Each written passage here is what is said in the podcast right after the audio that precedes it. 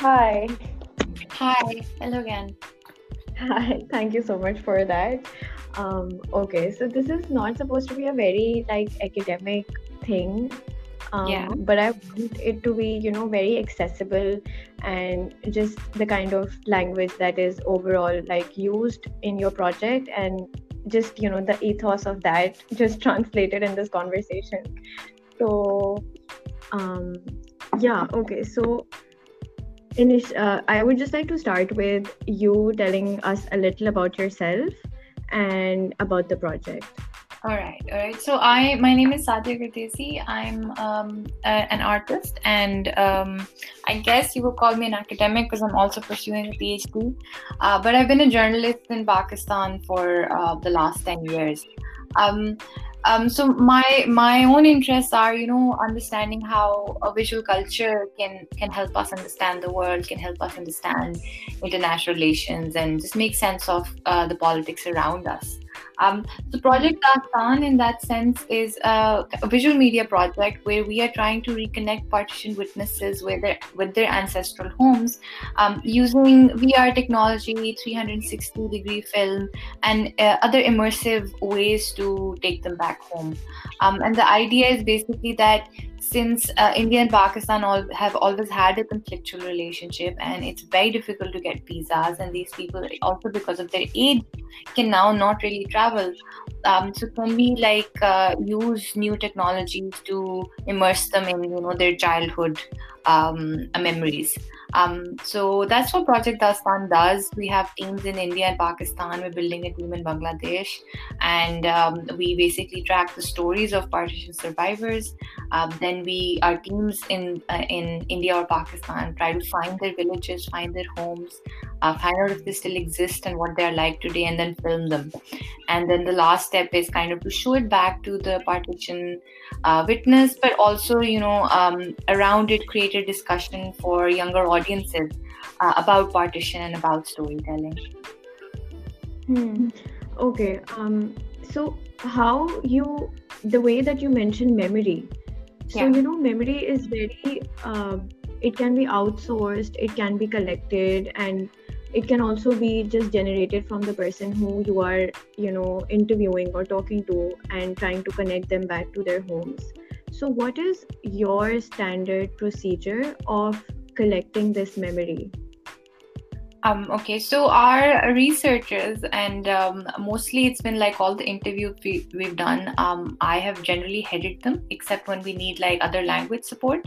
Um, so we make sure our uh, whoever's going out to interview is uh, trained in oral history method, um, that they are trained in understanding uh, how trauma works. Um, the point of our interviews is not to re-traumatize people um, when they're trying to, you know, remember the uh, history of uh, partition and what happened to them, but to understand how they felt when they were leaving and to uh, make a connection between um, the joyous memories that existed before traumas of partition um, to provide a more holistic view of uh, their memory.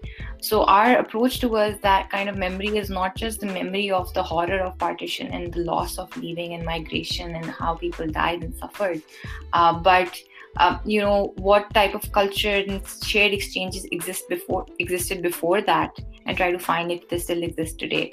Um, so we still believe that memory can often be unreliable uh, but we also believe that uh, memory is a way to understand perspectives and experiences. So it can never be discounted as a, a method uh, to understand people. And so mostly our work then relates to um, the oral history method. Okay. Um, that does make a lot of sense. Besides that, uh, you talked about a 360 uh, virtual reality exhibition of the memory and sort of creating this memory palace which resonates with them and which reminds them of their homes. So, how do you go about that? Um, so uh, we have like two uh, projects that we currently are going on in tandem uh, with the other team. I'm not the only founder of this organization Sam Dalrymple and Sparsh Ahuja, uh, who are based in um, the UK and in, and in India and you know Australia. They travel a lot.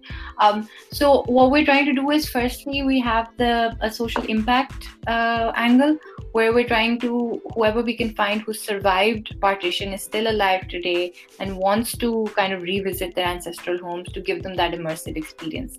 So that's usually done through um, um, taking around you know a 360 gopro um, to the locations. It uh, has to do with a lot of fieldwork and research which because of uh, covid-19 is kind of paused. But we um, just like go out with uh, a team and try to find you know whatever they've told us in, in an initial sit down interview. Uh, so sometimes those places are there sometimes they're not sometimes they've changed. Um, and then we also try to find people um, and film them if they have any messages for the other side if they still remember you know the people who used to live here 70 years ago. And we have also made those like uh, connections between old friends and people who you know uh, remembered each other from 70 years ago. So that's one way to do it. Uh, the 360 film kind of gives the partition witness um, um, a 360 turning experience. So they're not walking in an environment they're standing um, but they can basically navigate it through a 360 movement. So they can turn around in it and see what's around them. Um, so in many cases, for example, you know, if you're standing on top of a hill or if you're ta- standing on the ceiling of your childhood home, it's a very intense experience. Um, uh, so mm-hmm. that's one way to do it. Um, uh, and we have to consider the age of our participants. So it can't be too much movement. We can't like take them on like physical tours of these places because um, uh, it might produce feelings of sickness or dizziness. So it has to be a, very like well thought out way to film those locations and then put them in um, the VR space. Um, so when they're experiencing it, they're wearing VR glasses. Uh, we generally use a, a, a, the, the Oculus headset um, and you know somebody we always make sure that a family or carer is always there um, in case they feel overwhelmed or they don't want to you know go further with the experience but generally we've had a positive response the other thing that we're doing with VR and 360 is to actually create an actual animated um, uh, environment of partition. Um, so we are working on this uh, VR film called Child of Empire, where we're going to um, and this is for general audiences that this is an experience of what happened um, during august 1947 um, so you can walk through with um, these people who are experiencing partition and kind of understand the environment and the motivations and how they felt and what they felt. Um, so it's kind of like you know uh, we can help put anybody uh, in the shoes of a partition witness but also like give them a walk through history that is really powerful. um, so I was going through your website and I kind of got an idea of how old these people are and i can also relate because my own grandmother is a partition survivor and i have been um, collecting her stories since forever as long as i you know how they have all these interesting stories of their old childhood homes and um, everything so being a collector in a weird sense myself um, i somehow feel that you know collecting all of these things and then not being able to exactly make sense out of them might sometimes be really difficult. So has it ever happened with you um, in this entire project where you would have been collecting something but then you know it didn't materialize as you would have wanted to? And uh, what if you possibly gave somebody the hope to um, reconciliate them or reconnect them to their house and or their memory or their childhood and it uh, fizzled out it didn't happen? Yeah. so just some drawbacks i think that's like part of the process when you're exploring something that's so old and you've also kind of made a promise to give these people who are contacting you this this i would say maybe closure um, to see their homes after mm. 70 years because we're not just an archive we're actually you know interacting with these people and you know giving them something back um, so in that sense we, we haven't just we're not just an academic archive that's uh, uh, collecting uh, data. Um, so yeah it happens very often in fact. Um, one of the ways that has happened is that that's basically um, has been a very uh, emotional for us as a team is that often we've gone out to interview someone um, and uh, we have found like you know because it takes so long to set everything up make sure there's a team in india or pakistan make sure we have permissions that um, a, a, few of our partition survivors have passed away uh, without being able to you know see their homes one last time um, so that in fact is like uh, very emotional because we also get attached to these stories and um, some of the stories we hear are like i uh, uh, my own family is from lahore. Um, some of the partition witnesses remind me of my grandparents. So i do want to make sure that they they see their homes once again. And you know we provided fee-free service. It's they're not charged anything. Um, so that's one of the ways in which you know loss has happened in our project. The other issue is obviously right now with the pandemic um, and the situation that India and Pakistan are in, that it's impossible for us to do field work. Um, so uh, we have for the last seven months not been able to film those VR uh, clips to show our partition survivors. And you know, the more times it passes, the more chances that we may not be able to, um, um, uh, you know, do well on our project, on our promise to show these people their homes. Uh, so COVID nineteen has really like made us, you know, uh, uh, constrain our work and the amount of people we wanted to show their homes. So initially, we thought that we would show 75 partition witnesses their homes uh, before the 75th anniversary. I think it's 2022. Um, but now, because of this situation, we, we're we're we're just making sure that we can, you know, uh, the people that we've interviewed, we first finish those stories and maybe aim around 20 to 20, 35 um, if we can um, and if things get better. Um, so that's part of the the process all the time that and, and it's, it's other ways as well like this one partition witness he told us about his village. Um, uh, but when we went there um, we were told that you know that village has disappeared there's just a tree left there now. So that his village doesn't exist anymore. So that's another element of loss uh, when you actually think about it that you know um, this place that you've thought about all your life and never been able to go back to doesn't exist anymore. Yeah. Wow that's a lot.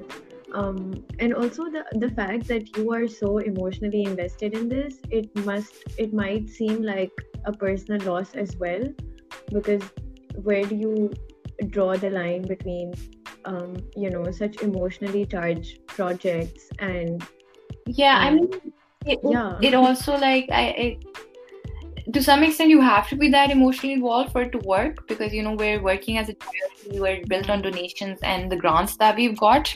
Um, so it's mostly like uh, the three co-founders and then the team we've built all those people are working just because they love the project and they love the idea nobody's you know making bank from this. Um, so it has to be uh, us emotionally involved.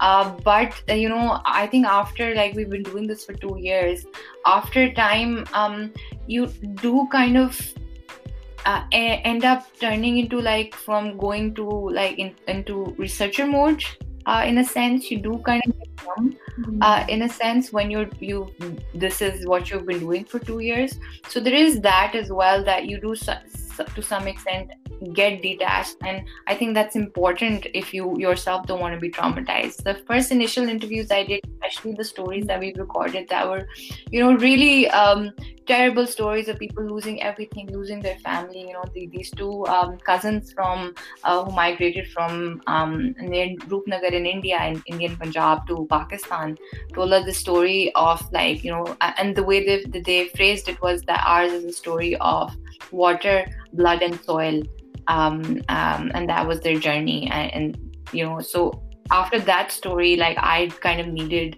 a couple of days off because it was so sad. You know when they talked about like we crossed the pakistan border and we literally fell on our knees and uh, kissed the ground that we were on um, and they started crying and i started crying um, so you know it is it is these these stories are just so personal um, that you know you kind of also have to take care of the researcher that's going out to do them and make sure that you know there's no um, impact on the mental health of the researchers as well as the the interviewees. Yeah.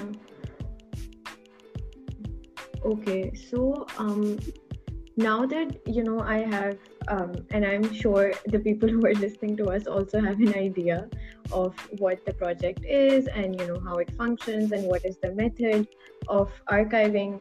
So i was just wondering if you would have to locate this um, locate yourself this project in a larger like framework of collecting historical evidence and archiving and you know because partition is one of the biggest migration that has ever taken place of um, people.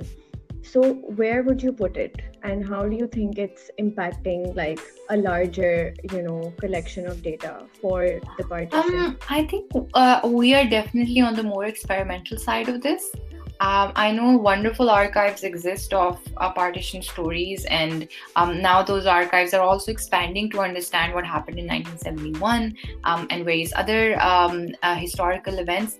Uh, but I definitely think that we're kind of like more experimental, uh, avant-garde kind of archivists in that sense. So most of our archives are will be um, VR archives. They're going to be more digital. There's going to be more video footage, um, and I feel that uh, researched in the way that we do it, um, it might become more more accessible to younger audiences, and that was one of our initial uh, ideas in the beginning as well, because.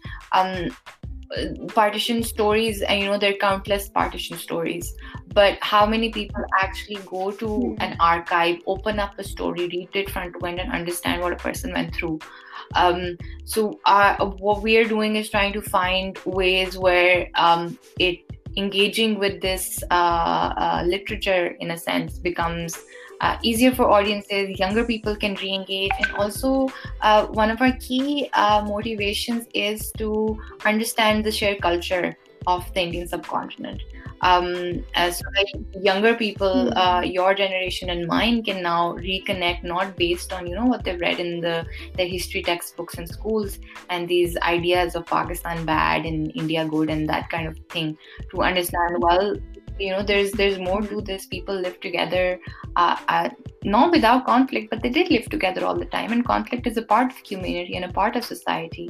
And just like you know i'll, I'll give you this very interesting um, thing that happened with us. So we were um, researching field researching one of our locations and we found in one of the towns where our partition witness migrated from, there was a little mazar. And that mazar didn't just have um, uh, Islamic iconography, it also had Sikh and Hindu iconography within that mazar. Um, and it was a space where, regardless of your faith, anybody could come and pray. Um, and that is something that is uh, existed, has existed for the last four, five hundred years, um, but slowly disappearing and i'm sure other people will have problems with that type of uh, idea of religion or worship but uh, it clearly shows that there there's a history of syncretism of people engaging with each other's religion and people respecting each other and each other's idea of what religion is. Um, and you would find that in small villages of india you wouldn't find in the big cities anymore.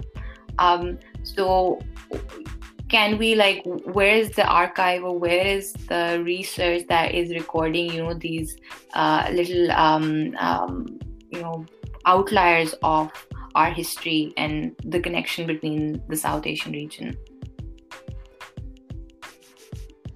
Yeah especially if you think of how fascist india has become now and might be a little offensive to say it but even us like even if you look at pakistan we're very very extremist and we don't even give space to our own minorities. So let alone you know think about a physical a material remnant of um, something that existed something like so back in time and connecting religions it's impossible to even think of.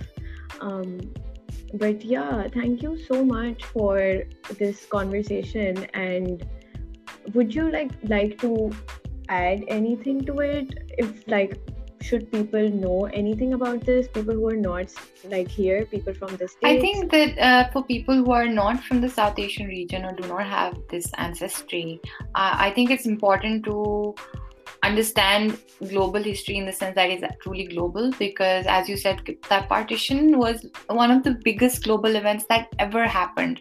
That extent of migration the world has never seen before. And then the deaths that preceded. Um, and it's it's part of the history of empire and colonialism. And uh, uh, feel that um, there's very few people outside of these contexts these uh, post-colonial contexts who who want to engage or understand this kind of history. Um, so one of the things that we're doing is we're trying to lobby the UK government uh, to ensure that partition is um, a bigger has gets a bigger um, place in GCSE curriculums uh, because this is British history.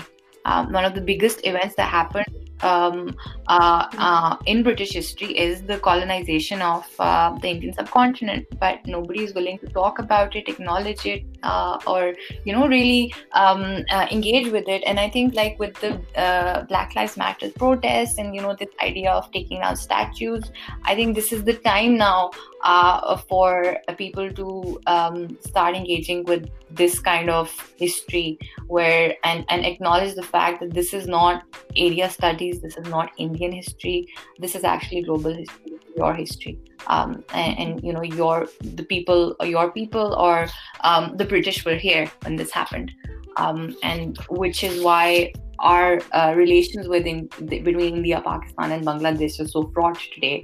Um, it, it, goes back.